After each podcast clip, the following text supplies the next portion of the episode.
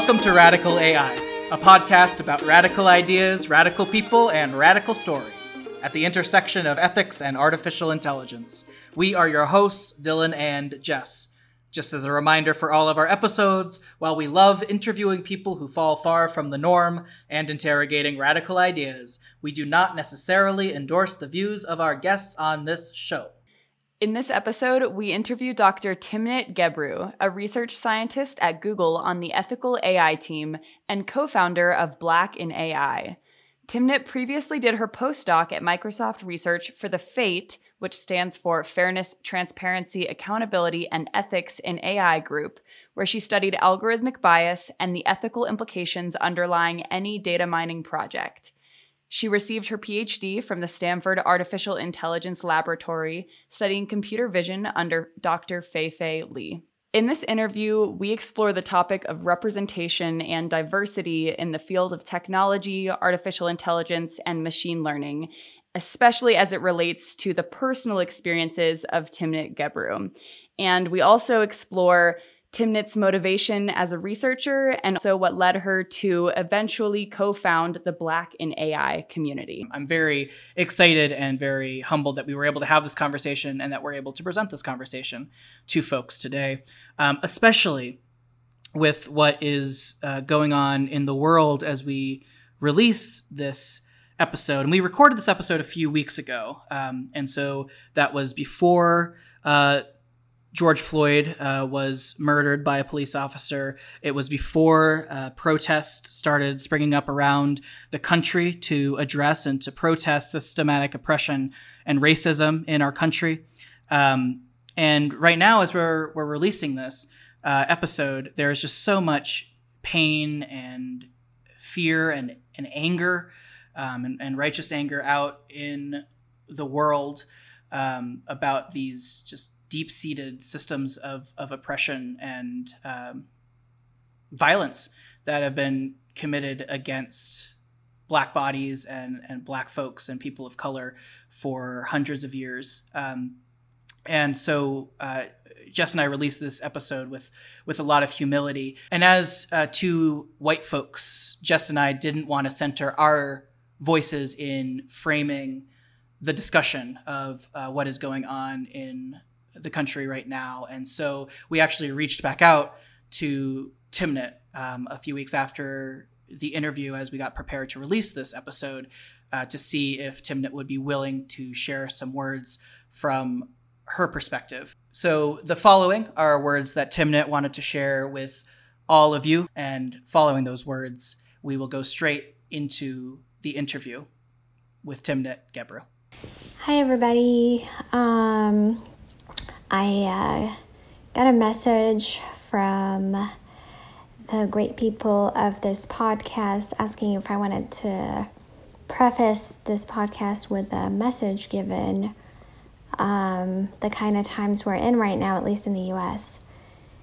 And actually, I want to, you know, I am an immigrant um, to the US. Um, and I, before coming to the US, I did face you know, ethnic based um, discrimination, of course. But I found that the racism in the US is something just so deep and just really, really deep, and like anything else I've ever seen before. And probably, you know, other countries like South Africa and Brazil who have similar racial dynamics probably might feel the same. And a lot of times when you talk about this kind of stuff, um, people outside of the US, like many times Europeans, for example, different European countries would kind of want to tell you, you know, um, but isn't isn't the U.S. so terrible? Like we don't have that, you know, or or oh man, it's so bad. I'm things are better here. You know, you don't know whether things are better there or not, because white, white supremacy is basically a global phenomenon. The only difference is really how it manifests itself in different places and and the amount of dialogue and discourse and um, conflict that exists because of it. If you have people who are completely powerless, uh, then there will not be protests regarding white supremacy because they just don't have a way to speak up. Um, if you have people who have not thought about the history and, and its connections and its roots to many different things, then obviously you won't have this discourse. So don't think that this is just an American thing. Uh, this is a global phenomenon. Um, anytime I see Eritreans um, trying to get away and sinking uh, boats, um, and the way they're treated as refugees in Italy, for example, let's not forget Italy colonized Eritrea. I remember that white supremacy is a global phenomenon.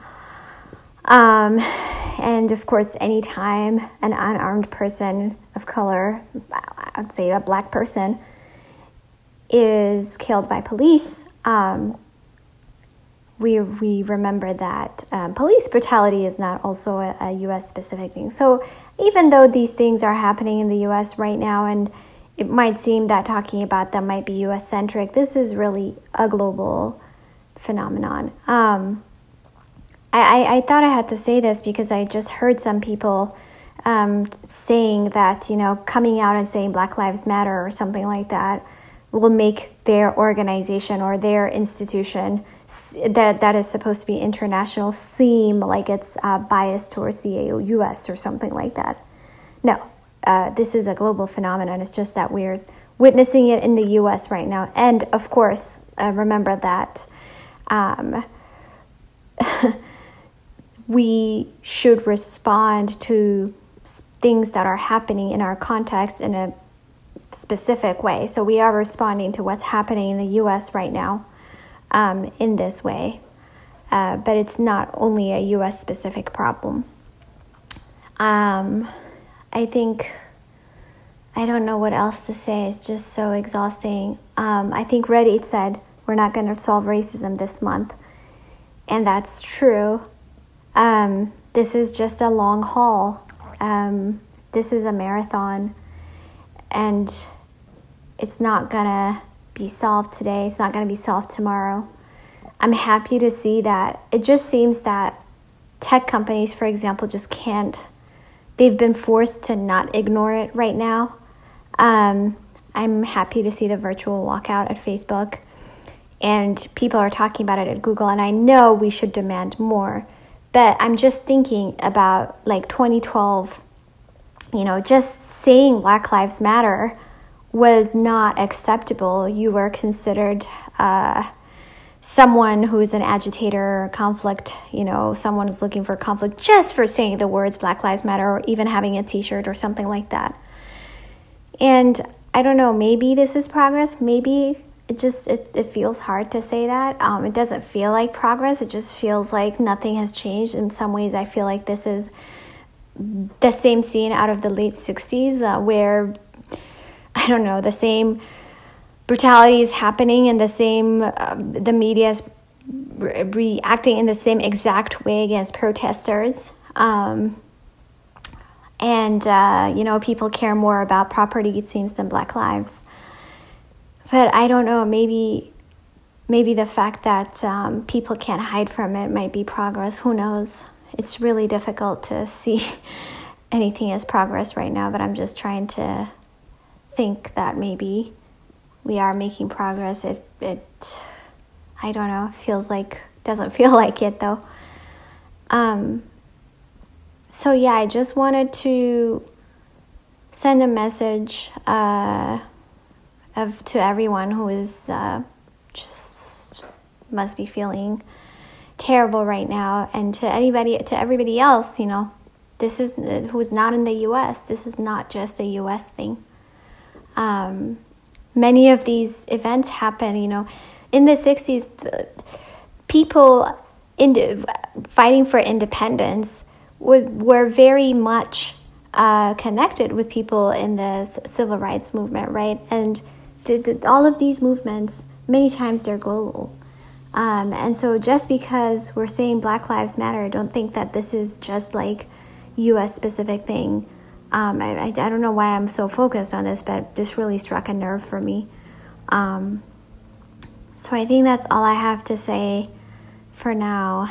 And um, take care of yourselves, and thank you for listening. Okay, bye.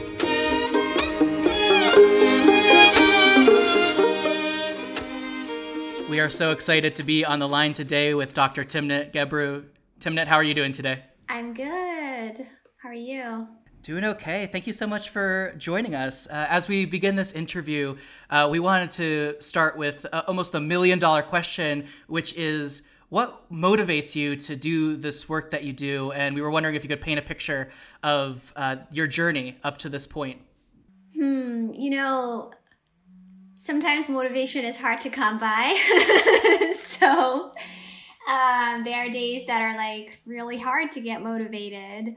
And so anything that gets me motivated when I am motivated, it's it's good feeling actually. Even, you know, like even when I'm anxious or things like this, like being completely demotivated is one of the I don't know, feel and feeling empty is, is, is one of the things that I I don't like feeling that way. Um, I did. I, I had days where I felt like that uh, many times.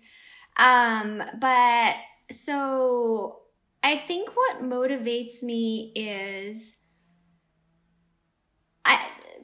I think like sometimes when I see something that I think is clearly wrong, it's hard for me to step away from it and and like you know I'm learning how to step away uh, now many times because you can't you can't just try to address everything, right? But like but I think each email I get from someone who talks about like how my work has, you know, touched something um, in their life or my work has changed the way they're thinking about it or inspired them to do something that's really motivating for me. So, um, I think like ever since I was a little kid, I um I I had a little bit of an activist streak. Um, I wouldn't say you know I'm I'm totally 100% activist because um, many times I feel like um, changing something is about actually the execution, just the day to day kind of boring Excel spreadsheet, just calling phones, whatever kind of execution, you know, and um,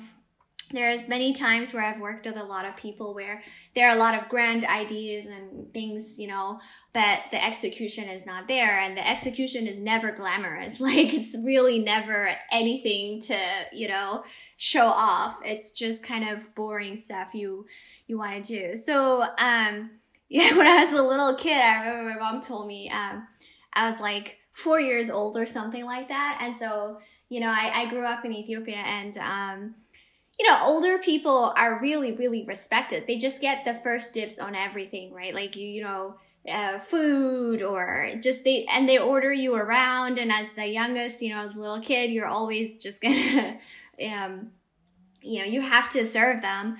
And so, um, and then there was, you know, there was a communist government, and they had a, a motto that was like which means it's an that's in Amharic, which means like the best for for the kids. And so I protested. Like I went to my mom and I was like, you know, we always have these get-togethers, and like what happens is that the older people eat first, and all the yummy food, like when it gets to me, like some of the great food is gone. like I have to, you know, eat the ones, the stuff that's not done, you know, and so, and then you have, there's this motto like the best for kids. And I don't think this is true because like we're not getting the best, we're getting the last, like, you know, and she didn't really take me seriously. She thought it was funny, you know, and I demanded to be taken seriously. And then I remember like in school, um, we like uh, raised some money to build a library or something. This was a long time ago, like middle school or something.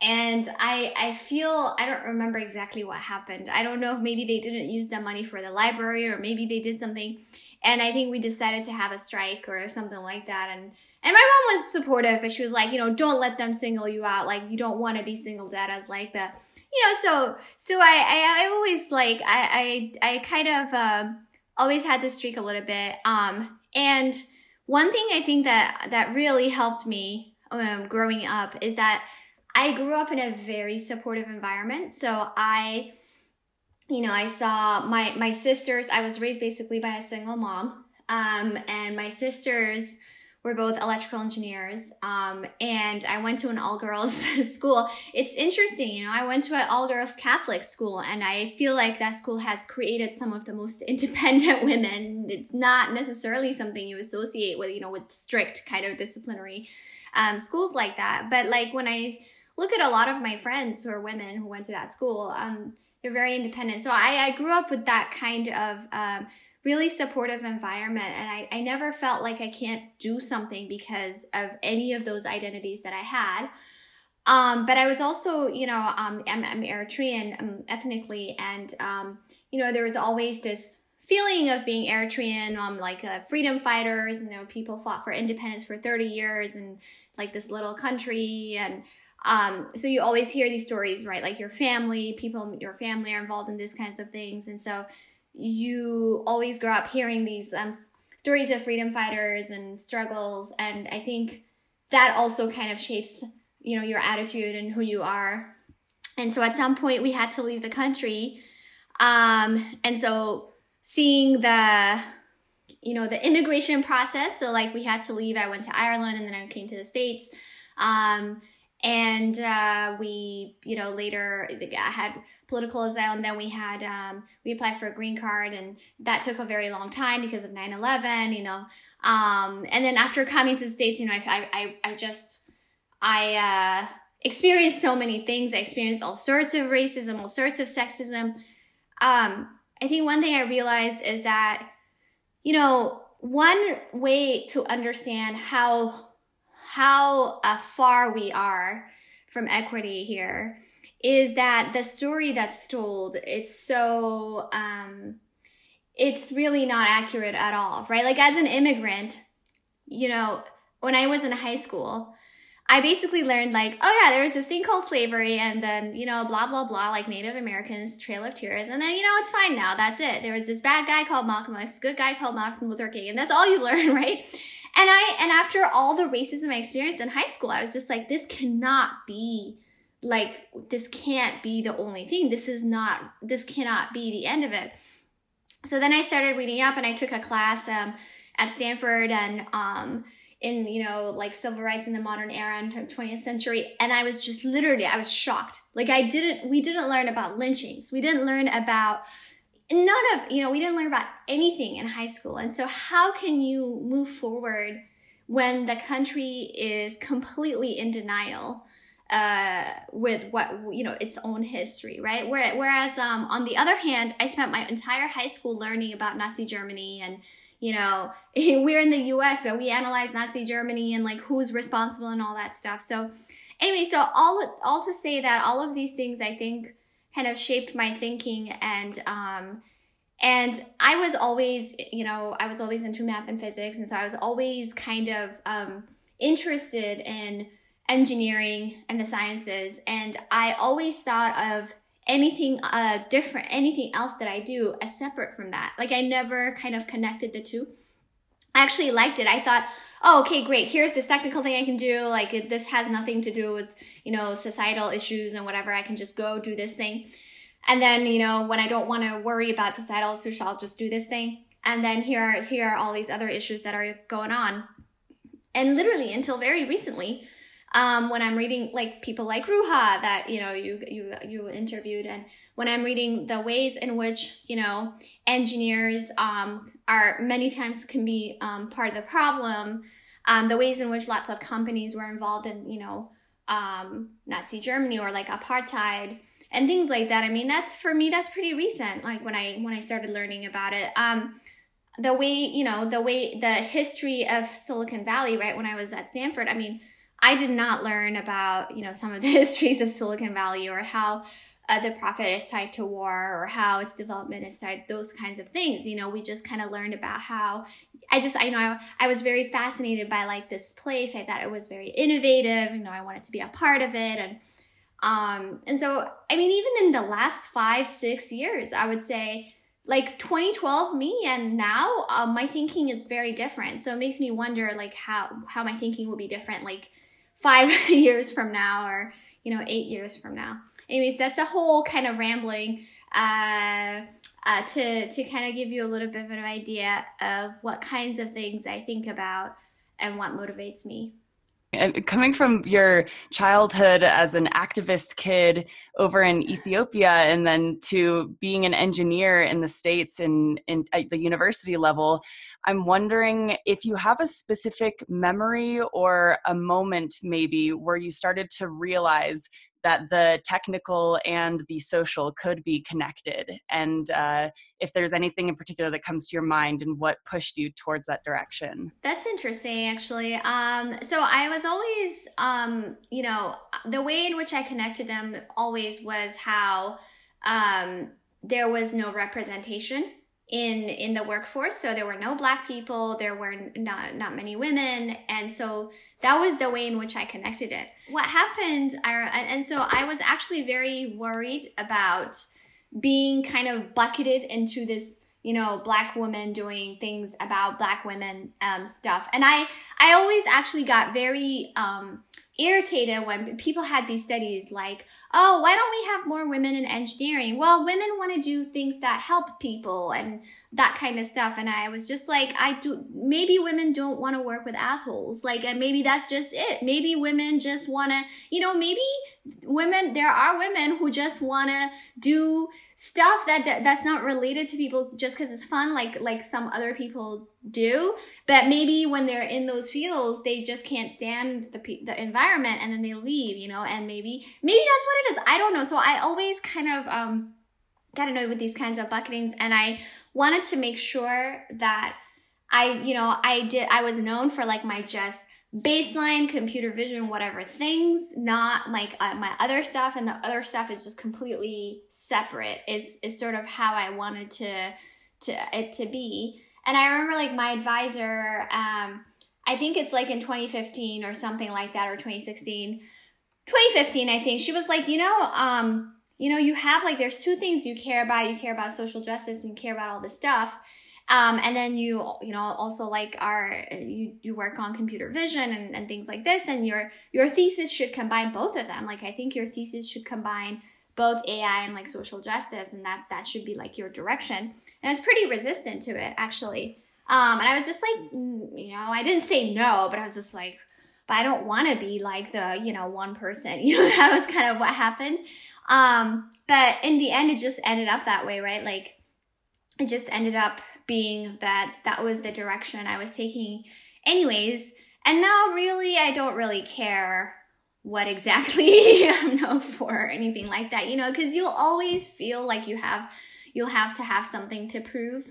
Um, and at some point, like, who are you trying to prove what to? So it doesn't matter, right? Like, you do this thing and you have to prove this other thing, you do this other thing after. So, you know, now I don't really care. Like I'm writing whatever kinds of papers I want to write, which is nice. You know, like I'm collaborating with whoever I want to collaborate with.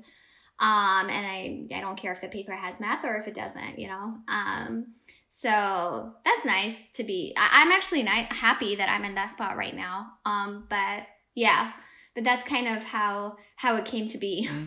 In terms of uh, what you're because I saw your face kind of light up when you talked about what you're working on right now. I'm wondering what you're particularly excited about in terms of either your research right now or professionally what you're looking at right now. So it's a so just right now, um, you know, I uh, I just came from a meeting uh, with many people on my team. So you might know Alex Hanna, um, Emily Denton, uh, William Isaac, who is uh, at DeepMind, um, but he's the general chair. In fact, um, one of the general chairs next year and Eun Seo Jo, who I collaborated with um, on on this paper. She's a historian. Um, she's I think um, finishing up her PhD at Stanford. So we were just talking uh, about a project we're working on right now, and it was Eun Seo's idea, and she wants to apply like historical uh, some methodology from history to analyze biases in, in data sets. And also so so you know historians learn about um, you know analyzing primary sources and things like that. And so that's that's one of the things right now we were discussing. And so that's fun right? Like to be able to to do that. And i you know and i noticed i was thinking about like this a lot. Um i noticed this this there's a huge bias in in our community right? And i think it was mar hicks. I don't know if you if you guys follow mar hicks. I i, I love uh yeah i love them. They're like a historian a historian of tech. Um I think it was Mar who was saying that um, each time, you know, they were saying like why the, some of these coding boot camps and things like that, like if there's no systematic change, these things in their uh, on the on their own that are trying to bring more people of color or more women or whatever uh, won't really do anything. Because what happens is that the moment something becomes dominated by non-white men, it becomes not, you know, that uh, somehow like it get it gets downgraded right? So that's the history of computer science right? Like it was a it was supposed to be like a people kind of described it as secretarial thing or whatever and like they were advertising it as if it was this you know um, it was targeted towards women. And then it kind of changed and now it, and like when it became lucrative it became a you know kind of a man only thing and so and so the problem is anytime you know something something changes status then it becomes like uh, dominated by the majority. And so um uh so i was thinking like in in in my field for example there are many cases where you apply a, a concept from a different field like like for example from physics or from from a different field and you apply the modeling techniques or or some math that uh, some kind of understanding uh, and you you you apply it to your setting. And that's always something that's welcome. That's always something that that people kind of accept. Except um, the same kind of respect is not afforded to the the disciplines that are not um, considered technical. And and what does that even mean right? Like so if you bring ideas from critical race theory into machine learning for example that's not as respected by the machine learning community right? Because they'll be like oh but then where is the technical component? Like where is the whatever component? Like why does it why do you have to see math in there? You know math is a tool just like everything else. So what we're trying to do is we're trying to advance a particular field. So why does it matter so much you know how you're doing it. Because in my opinion this is gatekeeping just similar to how you know like i said every, something loses status or gains status depending on who in the majority is doing it. Um, and so in my opinion this is the way in which you know people are shut out. This is the this is kind of a gatekeeping mechanism. So for me i don't really see the difference if i'm bringing ideas from for example from my prior background analog circuit design um, into machine learning. And the thing that I found most compelling was something as simple as data sheets. Like, why? That's not math. That's process. You know, so it, that's really what I think is important. Or if it's history, or if it or it can be like physics it doesn't matter right like but you can bring in different components from different different disciplines and if it's really advancing the field i don't really know why it matters whether it has some mathematical component to it versus not do you think that that fear of not being taken as seriously by the community in technology and in AI and machine learning, especially, played into um, part of that fear that you had in initially bringing in those like social justice um, ideas and and wants for your research originally when Absolutely. you were back at Stanford? One hundred percent. 100%. I did not want to be, again, like I did not want to be bucketed because you know people want to bucket you into different buckets. That's one thing i noticed about the us um, actually i remember i always said this coming um, immigrating to the us when i was in school um, i was never bucketed into either the popular person or the nerdy person or the sporty person or the music person, right? And here, like in high school, there is like these buckets. Like if you're the nerdy person, you can't be the sporty person. If you're the sporty person, you have to be the jock. If you're the band person, you can't be. I mean, it's so it it was it's that's not how it how it is when I was growing up, right?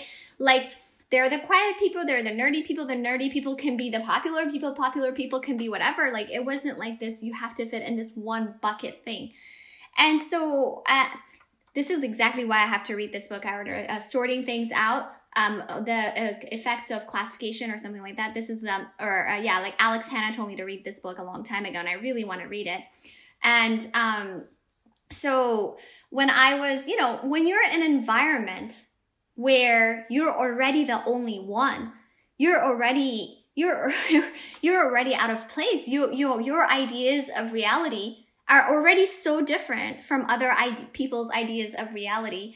Um, you always you you already have to um, like you know make sure that everything you say is, is, is like really accurate because someone's gonna like challenge you with with such confidence you know? And so when you're in an environment like that what you want to show to people is that you're beating that you're as good as as them at their own game at, at whatever they're doing right um, but what I realized is like later on, many it's really important for us to be educated about our history and how things came to be that way right? It's only once i started reading mar's works and ruha's works and other people's works where i realized like well why do i feel that way? Why am i made to feel that way? And why am i trying to shy away from the things that are truly important? I feel like there needs to be some sort of transformation in our industry right? Um so why am why am i being made to feel this way um, that's when I started, I stopped like caring about it. And I also feel it's important, you know, I, I sort of feel like I've made, um, I've proven myself to a certain extent that like anything more is not necessary. So like in a, to a certain extent, like you have to, I, I was reading um, Trevor Noah's book, right? Born a Crime. And he, he talks about how, you know, language is, is a, is a big tool, right? For, for that can be used in many ways. And so when you speak someone's language, you're you're it, they're more likely to listen to you anyways right and so if i want to go to the computer vision community or some or the machine learning community or whatever and i want to introduce certain ideas if i speak their language it's much more you know i'm much more likely i feel to to to introduce this language to to kind of introduce them into uh, certain other ideas even interdisciplinary ideas that i'm, I'm interested I'm, i would like the machine learning community to to take seriously but if I don't speak their language and they feel like I I'm coming from the outside and I'm just you know speaking a different language, I don't understand this, I don't understand that. I think it's much harder for people to take me seriously, right? So even strategically, like even without that fear that you're talking about, even strategically, I think it's important to establish yourself as part of some community so that people take you seriously to a certain extent so that you you tell them hey look like i i do speak your language like you know and so listen to me right? Um, if you don't, then it's much harder to kind of, uh, I think, send a message, I guess, that you want to send. Yeah, it's um, when you talk about like the high school experience, which was very similar to my high school experience, where everyone gets put in a bucket, it sounds very immature, right? And then you look at what's going on at academia and then also in industry, and it's like, that's what happens. What, right? It's like, it's like, yeah. What's what? The, you know, the, the why is the question that comes to mind for me. But also, um, while you've been doing this work. Actually it, could we take a step back about representation for a second? Um, for folks that don't really that aren't aware of the issues of representation either in the academy or out in industry um, could you just uh, give a, a, kind of representation 101 about what the issue might be and why it matters? Oh man it is dire. You know it was shocking um, to me. So when I, I went to school at stanford as an undergrad and there's all, all of these efforts to bring um, people in. This is exactly so. I uh, people what a lot of people do at work at Google at Stanford whatever take whichever institution I feel they try to focus on oh you know people are like oh let's get them interested early let's bring them in let's hire let's like get whatever the problem is once you're there there are a lot of people interested there are a lot of people doing something but people are not taking this inclusion seriously of the DEI part diversity equity and inclusion so at Stanford too, what happens is a lot of people are brought in. So I think at the undergrad level, I felt, you know, I, I saw a representation, not necessarily in electrical engineering though, not in my field. Um, even people who started in, they would drop off, and by the very end, you had like no black, almost no black people. In grad school, zero, zero, right? Like I saw nobody.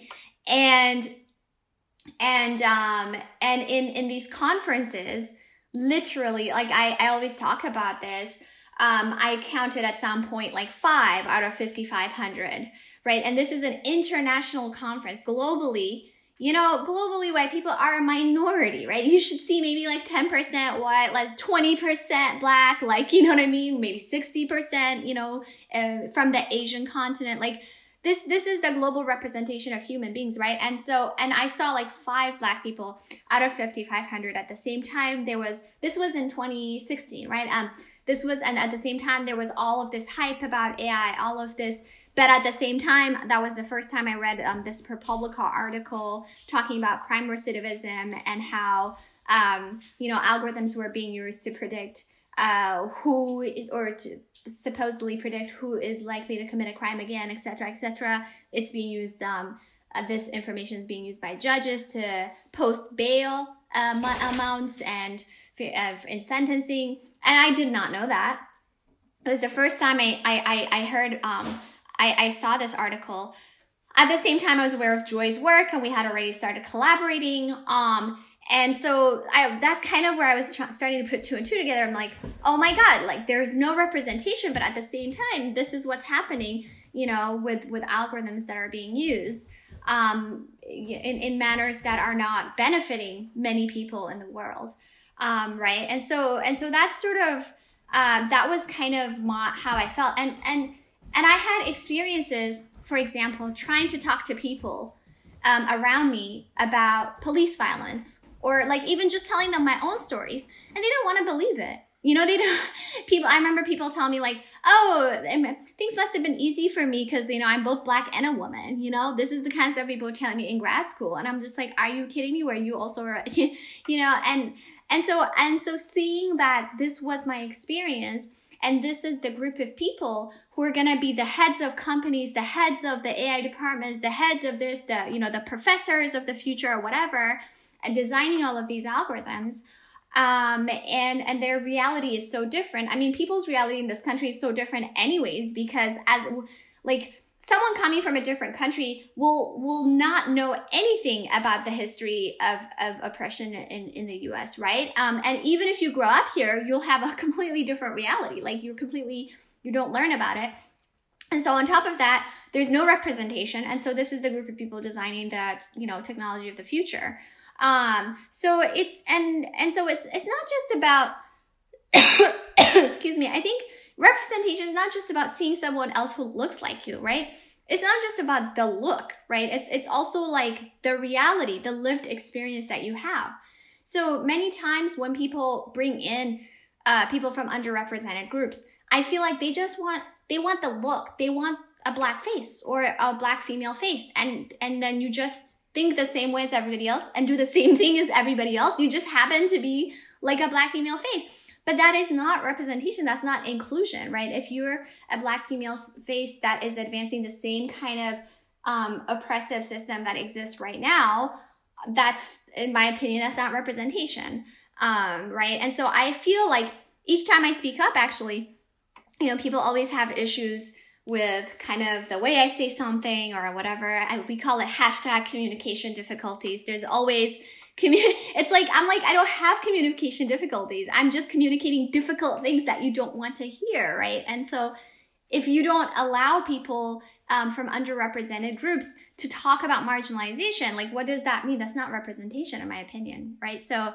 I mean, I can go on forever regarding representation, but yeah. So, so this is why. So I co-founded Black in AI with my colleague Rediet Abebe, and I mean, Black in AI. Um, I think it's I, I I think a lot of people have told me how it has helped them um, kind of feel less isolated.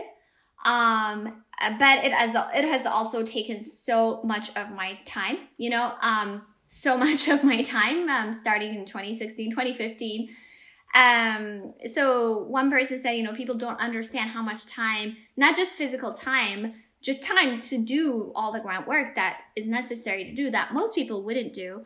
Um, but like physical energy time but like also mental energy you know that it takes to do this kind of uh, stuff and still keep up with the other things you have to do because you can't let those things slip either um, but anyways yeah that's that's my one-on-one on representation this is something i can talk about for like a very very long time Yeah, well, the, the community that you co-founded, Black in AI, uh, would you call it a community or a group, or how would you label the? Um, um I would, yeah, I think it's it's a group. It's like maybe it's a community is a good way to put it. Um, so we have um, we we we are we the first thing we wanted to do was like who is out there, you know what I mean? Like let's just know who is out there. The second thing we wanted to do is provide kind of visibility for people. So there are a lot of people a lot of great people out there but you know they don't get invited to give keynotes or they're not recruited or whatever. They don't maybe they don't get funding for their startups so like how can we amplify their voices and and get them? So we have a public facing facebook and twitter account that just kind of you know uh just like posts you know things that are happening by people in black in ai right? Like either papers they wrote or interviews they had or like blog posts they wrote or something like this. Um, and then we we also have a workshop. That's the, our biggest thing. Um, is to so you know to to bring people to these conferences because so many things happen at these conferences. Many decisions are made at these conferences right? Like people informally kind of network uh, and then they invite them to some other stuff. They collaborate together. They get funding for something you know and if you're left out of these conversations these informal conversations it's very difficult to uh, to get any any sort of resources or collaborators. Um, and also I, I there's also people who met there like and who went off on their own and started their own um, uh, kind of thing. So for example what i what i find really funny is that a lot of um, the people i met from ethiopia they met at Black in AI, right? They are all living. They met at Black in AI in like the US at some point at the Black in AI workshop. And then they went off and like together they um, organized like the first AI conference in Ethiopia. They organized like uh, Indaba, so the deep learning in Indaba X. So uh, deep learning in Indaba is like uh, uh, another organization that I really like, and they, you know, they have summer school. Um, and, you know, they rotate in like different African countries. Last year was in Nairobi. I, I, well, now it's I think I guess virtual. Um, but you know, so it, it's it's it's basically for the for people of uh, African descent everywhere, right? Like so people in the black diaspora like everywhere in the world right um, and so it's really great to see people kind of uh, oh and then people uh, the online community uh, people are like uh, working together and collaborating and writing papers. Um, so it's it's really cool to to see people kind of meeting each other and collaborating together. And and I think what we're what we're trying to do is we're trying to create a, a space where people can um, thrive, right? Like so, give them more visibility. Hopefully, give them more resources um, for for things that they're doing. Um, provide support um, and kind of net a network I mean, stuff, things are not about meritocracy. Things are about networks, actually. And so when people have a network um, of people who support them and who amplify their voices, I think that's when they succeed. So that's one of the things we're trying to to have here. Yeah, and you've given us a lot of the motivation, it seems, for why this is important and what um, caused you to want to create this community, and then the what the community is and how it's helping people. And I'm really curious what the experience has been like and the really the response from the AI community at these conferences, but also just in general and the response from the people who have joined the community. What has what has the experience been like for you as a co-founder? I honestly, I think a lot has happened that I didn't um, anticipate, and so. Um, like I know, for example, all of these other organizations started, right? Disabilities in AI, Latinx in AI. Um, what else? I mean, I, I, I think there might be more, but but like these organizations did not exist before, um, and and and now they exist. Um, after uh, queer and AI, how can I forget queer and AI? Yeah, and so queer and AI, disabilities and AI, Latinx and AI, all of them were not around before, and now they are, which is great, right? And a lot of times, what happens is that all of us can sort of talk about advocacy together, right? So for underrepresented groups, so if we can band together to um, to then like advocate for for for each of for things that are good for all of us um, right? And so i think that's been good. So one example is i remember you know deb uh, deborah raji who's like a superstar now. You might you might know her or you might have interviewed her. Um, so for example she she wrote all sorts of great papers but she wrote um, her and joy wrote a follow-up paper to gender shades that showed that um, Amazon's Rekognition that they still sell to law enforcement has a similar type of um, bias, right? To similar error uh, disparities in error rates uh, by you know among, for example, uh, darker skinned women and lighter skinned men. You know, so the thing that's we showed in gender shades. And they tried to shut down this, re- you know, they tried to shut them down. They were like VP after VP was going after her and Joy, um, and and you know Deb told me that she, by the time she came to the first Black AI workshop, she was ready to leave the tech industry. Um, you know, and she was just she was feeling isolated and was kind of ready to leave the tech industry, right? And so for me, that's that's really what it's all about, right? It's a research is not just about So if you're interested in advancing a particular field, there are many ways that that can happen, that can be done. One is you yourself doing something, but the better way is having a multiplier effect where a lot of other people are doing something who wouldn't otherwise do this thing. And it's really important for people like Deb to be involved in this research because there are very few people who take the kinds of risks that people who care about their community take, right? Like it's not just um, writing a paper for Deb, it was also kind of making sure that something her community is not harmed. And so it's for me, it's really important to make sure that people like that still stay in the field and get the support that they need. Um, so so I think so I I mean when I look back and see many of the things we've done, you know, I'm I'm proud of the organization, but I always see the things we have to do. like it's always like the thing for me and Black Man is always like I have this like to-do list right now of so much to-do list. Like, you know, send email to this person, finalize goals and stuff, create an application for this thing, like figure out what to do for this other thing. You know, this is this is my list of to-dos for Black AI. And I always I, I just, you know, there's always a never ending like this huge list of to-dos.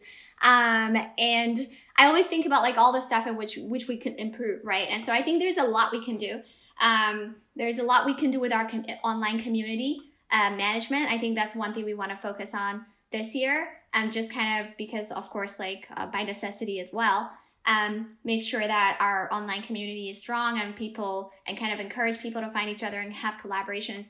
Um, but there have been many, many people like writing writing us about you know how like they get got a particular internship because of us or they got a scholarship to go to some summer school or they got this job or they got this phd they got into a phd um, program or postdoc or whatever and, and that feels good right? Like that feels really good. This uh, this reminds me of something that you said earlier uh, that I want to follow up with uh, when you were talking about the um, we'll call it the denial of kind of the American uh, milieu about slavery, about difficult conversations in general, about racism. You know, the list goes on. Um, and you said, you know, how can we move forward when the country is in denial?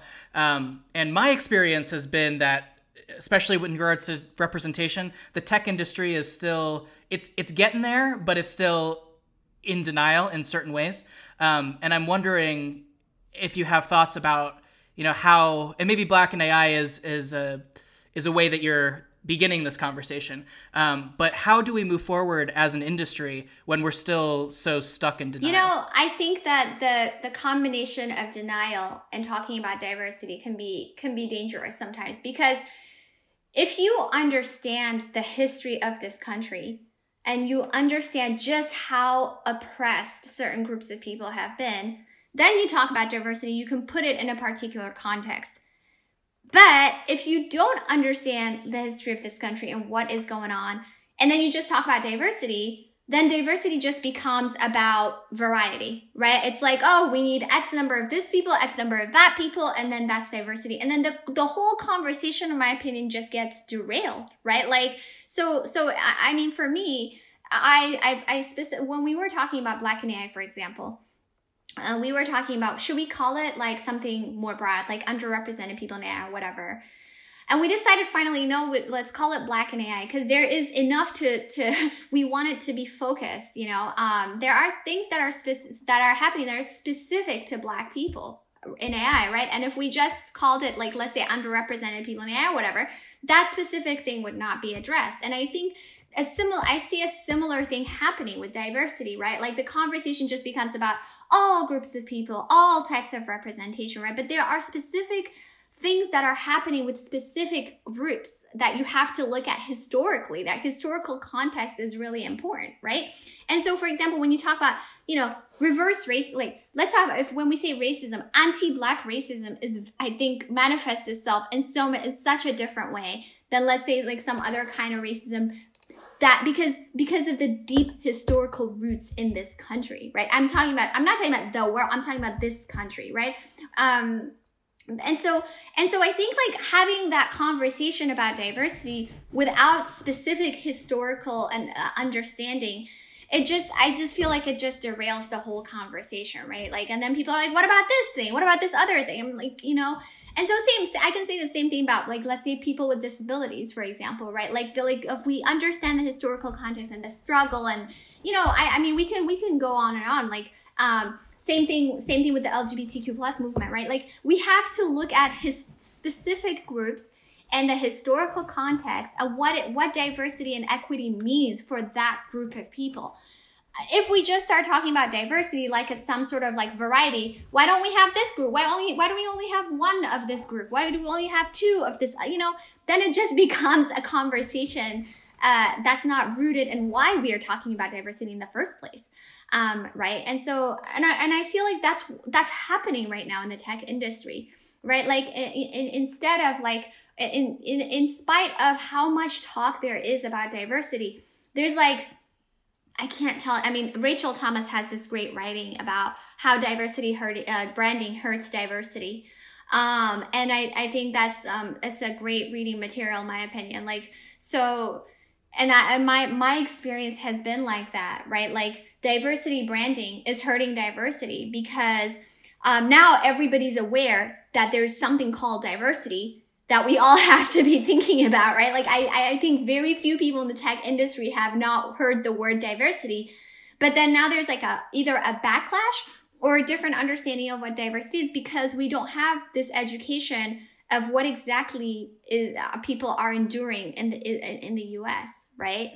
And so somehow I I just don't know I don't know how to what to do, but like I I think we we need to have this understanding of what the reality is for different groups of people. Like, and people need to be educated. And the second thing I think that is difficult that I have have seen, um, people don't want to have confrontations. They don't want to um, feel uncomfortable. They don't, and like, I mean, I can't tell you how many times I've been told I should communicate differently or I shouldn't, you know, be so public about what I'm saying or I should try this avenue first. I should try, you know, whatever. You can't tell me that and then expect, and then say you care about diversity and expect to have any sort of change, right? Um, Seeta, uh, uh, I, uh, I, I, uh, I don't know if you, if you, if you know her. She's um, a, so, a social scientist and um, uh, she's based out of London right now, but like we were uh, in a workshop together. And one thing she and she uh, she collaborates with other people on this project called our data bodies. I really like this project.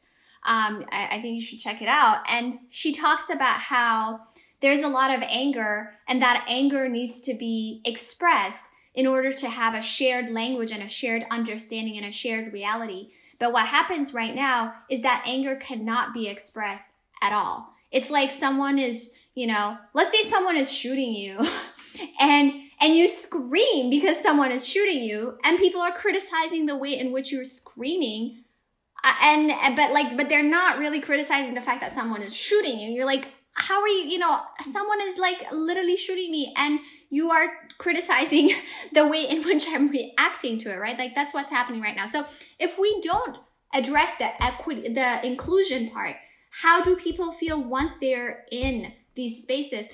I just can't imagine. I don't, I don't know what how we can um, figure out the the other parts. Yeah, thank you for being so authentic with your experience, by the way. I think this is really important always for people, our listeners especially, to hear um, what what these experiences are like, especially those who are probably experiencing similar things, whether it's in industry or academia. And Dylan and I are, are PhD students, so we're pretty uh, deeply situated in academia right now and i know a lot of academics they talk about representation in the tech industry and we use this term the tech industry a lot but um, you're uniquely situated in the tech industry right now and you're working in industry and you have a background in academia. So I'm wondering if you see these issues of diversity and representation any differently in industry than you do in academia and what people's uh, and companies and organizations approaches are for representation in the tech industry? You know, um, I I can be a little positive for a second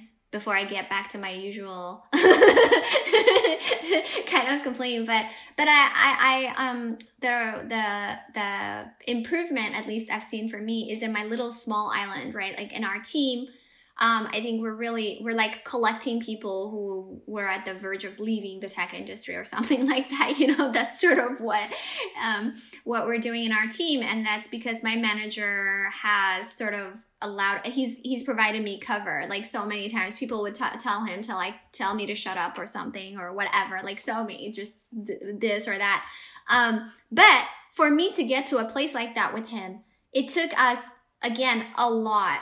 It was very emotionally difficult. Um, he did not understand, or he would get defensive, and I would like, you know, I would talk to him, and my uh, some of my allies, like this guy Sergio um, at Google, he's great. He set up like monthly meetings with my manager to like talk to him to educate him. You know, I mean, that's a that's a great ally. That's the kind of stuff you should do. Yeah, and and um, and uh like it was just i almost quit so many times i mean the number of times i said i quit was like you know i think i think they would not uh, they just i mean he is genuinely surprised that i'm here like more than you know a year and a half later i'm still here um but we had to that's what i mean like if if he was not willing to go through that um we wouldn't have gotten to a shared understanding a shared reality um so I can't see how any of these diversity initiatives or anything can work if people like him. So if people like him at the leadership level, I mean, they we should target the leaders because that's really where it is. Like you can't. A lot of people target the bottom. Like let's bring people in. Let's do this. Let's do that.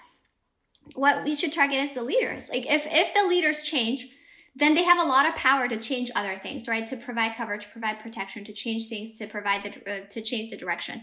If the leaders don't change, it does not matter what you're doing. Like I mean, it's it's it's you know it's there uh, the grassroots movements can make the leaders change but otherwise if you have leadership that doesn't value certain um, ideas that doesn't value what you bring to the table who, who is, doesn't value like diversity inclusion and equity i don't see how anything is going to change we don't have accountability, like if if people are not held accountable um, for the things they do, there's I just don't understand how things um, can change. So I don't know how this accountability can come.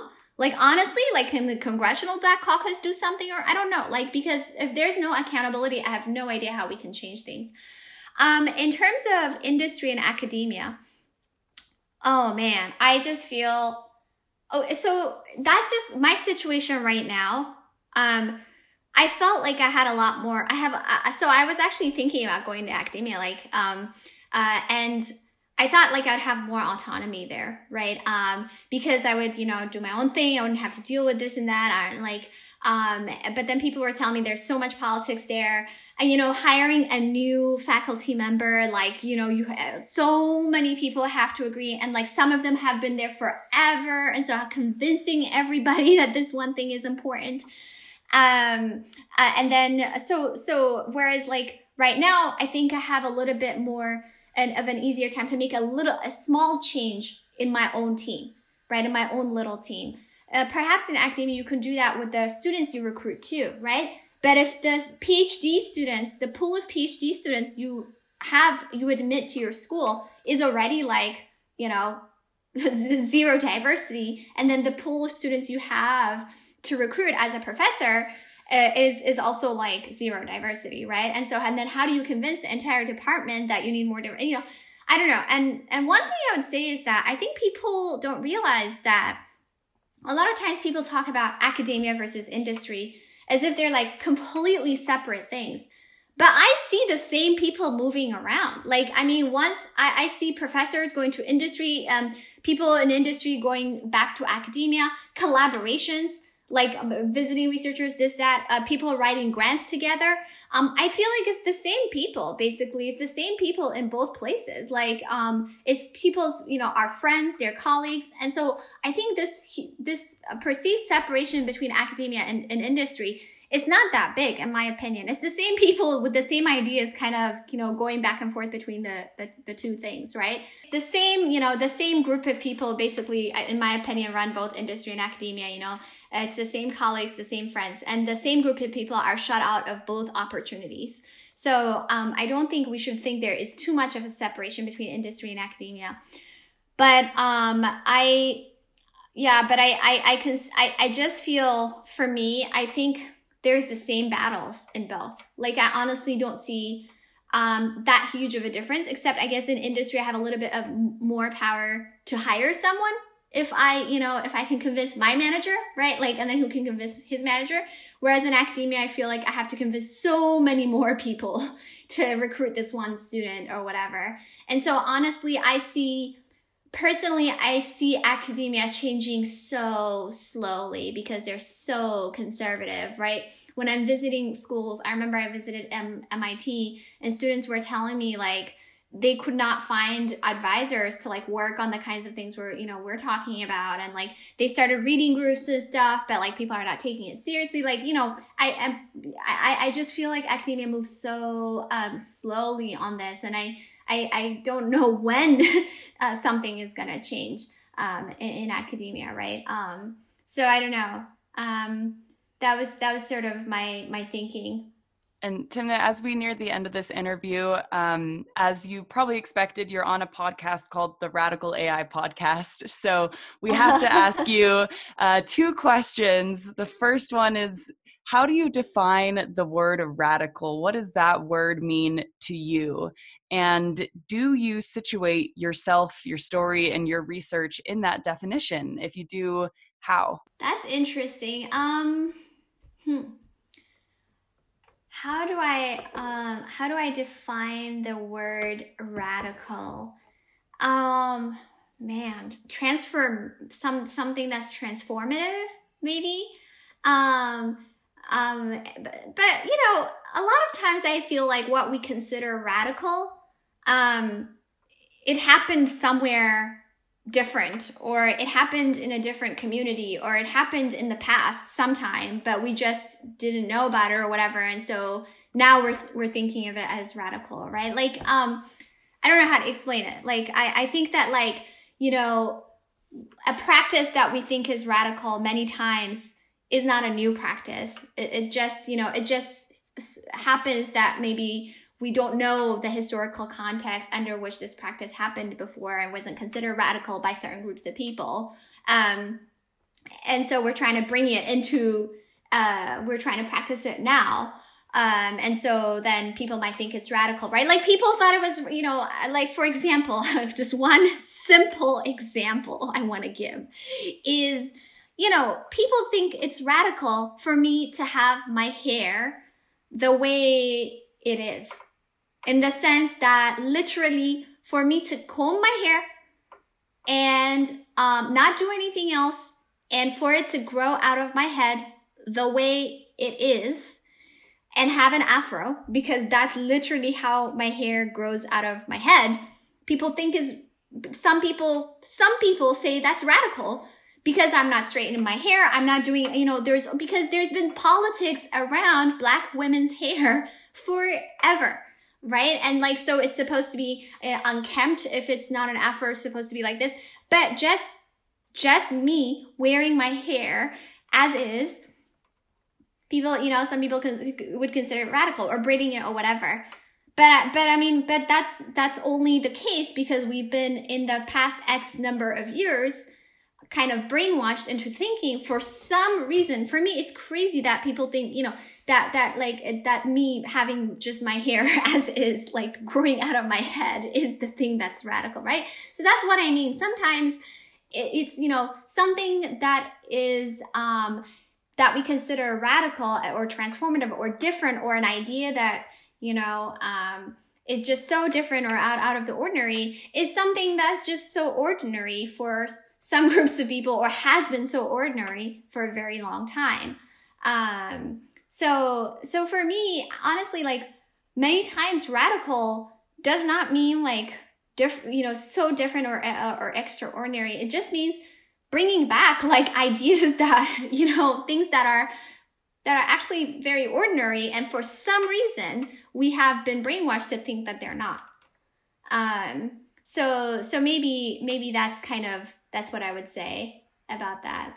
So as we uh, as we close, normally we ask our guests if they have a piece of advice uh, for students who are beginning their work, their PhD work, or working in this field. And I actually want to want to bring a twist to that question. Um, so we started out uh, this interview with you talking about how much you've changed and uh, grown in the last, you know, since 2012 um, in your journey and uh, thinking about where you might be, you know, in, in eight years or in six years.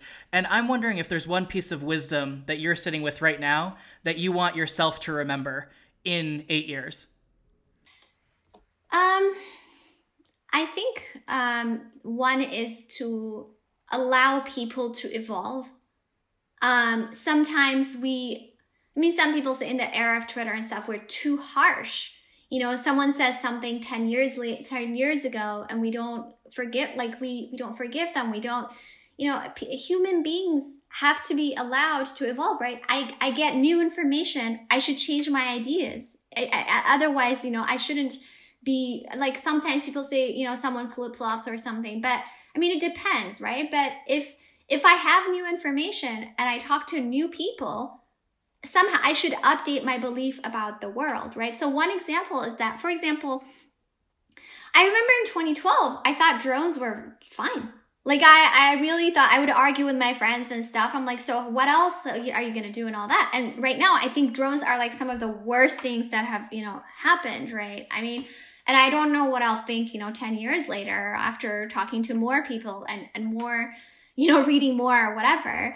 And so we have to allow people to, you know, or sometimes we say, oh, so and so, you know, campaigned for this person, you know, 50 years ago or something. I mean, we have to, to a certain extent, I mean, we have to allow people to evolve. Like we, you know, otherwise we can't, we can't go get anywhere. And I think this, I love, you know, Sabelo just had this, um, uh, this interview uh, that I that I, I, I shared on Twitter about you know restorative justice and ubuntu and like diff- different kind of ways of having justice right for example how people approached it in the rwandan genocide for and, apartheid versus um, uh, you know the holocaust for example he was talking about that right so so that's that's what i would say we just have to allow people to evolve and have different ideas um, and different interests and different beliefs about the world and for our listeners who want to find out more about you and your work and your research, uh, is there a place that you would like to direct them?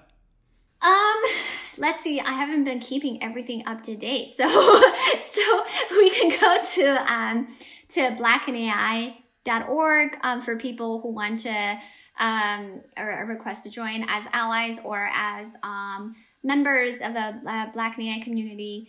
Um, we can um follow me on Twitter. I just write all sorts of stuff and share things I'm interested in. Um, and the ethical AI team, um, Meg Mitchell is my co-lead for the ethical AI team. I'll also follow her on Twitter. We, I don't know if we have, we don't, you know, we're trying to have like a public facing um, website for our ethical AI team. And so we're, we're going to work on that soon. Um, but and also, you know, my uh, my friend Jelani Nelson runs a nonprofit called Addis Coder that I'm involved in too, and so check that out. Um, and and support like people can also always donate to like Black in AI and Addis Coder and things like that. So, yeah. Awesome. Well, Timnit, thank you so much for joining us today and for a wonderful conversation. Thank you for having me. We again want to thank Dr. Timnit Gebru for a wonderful conversation today. And again, especially as uh, we're releasing this episode right now with so much going on in our world uh, that is directly tied into everything that Timnit brought up, right? The, the anger, the fear, the uh, unfairness, um, the issues of representation. It's I've been thinking a lot about this conversation actually in, in the past few weeks since we recorded it, um, and what my role is as uh, a white person, specifically a white person who is co-hosting a podcast about radical issues, including you know race and and gender, and trying to you know lift up folks um, and what what that means. Like, what does it really mean to be radical while still controlling the means of privilege and controlling the conversation. And just you and I have talked about this a little bit. Like it's it's there's a certain level of power, right, in us being able to figure out what questions to ask. Um, and we're grateful to be doing this work because you know it's better than the alternative, which might just be you know to go back to the well of lifting up the status quo of the same you know straight white men who are you know on most panels right now um, and so we like to think that we're a good alternative, but issues of representation play out, you know, in media all the time, and to a certain degree, we are part of that media. So this is all to say that um, Timnit's reflections make me really sit back and um, ask some hard questions about, you know, what what are we doing here in mm. this project? Wow. yeah, I think there's definitely an elephant in the room, and that elephant is privilege, especially for a podcast. Like you said, we're two well meaning white folks who talk about a lot of things that we have never personally experienced, at least probably. I'm assuming that you've never experienced um, issues of racism and um, maybe even issues of sexism. And these are things that we unpack quite a bit in our conversations. And uh, something that Timnit said that really stuck with me quite a bit was this idea of reality and that we all live a different reality. Even if we are experiencing the same thing on the outside, our inside reality is quite a bit different. And it's especially different for people who are marginalized. Um, and that's something that maybe I've experienced to a certain extent in some circles, but more commonly, I probably have not experienced, uh, and most definitely haven't experienced at the levels that many people have in this country. And so, this conversation is so fitting for right now when people need to come together who have these different lived experiences and who are living in these different realities to be there for each other and to empathize with each other, even though there's no way that we can know what each other has been through. Yeah, and you you know you know my podcast style. I um, I'm all about appropriate vulnerability and um and like pulling pulling back the curtain, right? Because I think it's I I think it's important to to model that as anyone who's in in public, right? Is uh, sh- should I think should model that um, that appropriate vulnerability. And this has been one of the most uh, we've t- we've had so many t- different takes um, of like our intro and outro of this particular uh, particular episode because it there's no there's no perfect thing to say, right? There's no perfect thing that we can say or that we can do. Like we can try to do the work. We can try to be part of the people doing the work. Uh, we can try to be allies. We can try to be more than allies. Uh, we can lose track of what language to even use about allyship. Um, and you know, we could we can create a podcast in which we talk about these issues. But you know, we we don't have we don't have any solutions. Although we would want we so badly want to have um, solutions to to these kind of things. And you know, we were even talking as we were doing the intro. Like, I came up with the idea to do like a, a moment of silence, but then like it just feels like such bullshit to have a moment of silence. While like you know, last night I stood you know outside just as part of a, a crowd rioting, and it's like silence doesn't seem to be the answer and at the same time there needs to be so much time for mourning and for grief and then also time for anger and for noise and you know how do you make how do you make room for all of that? And how do you make room for all of that during an hour long podcast?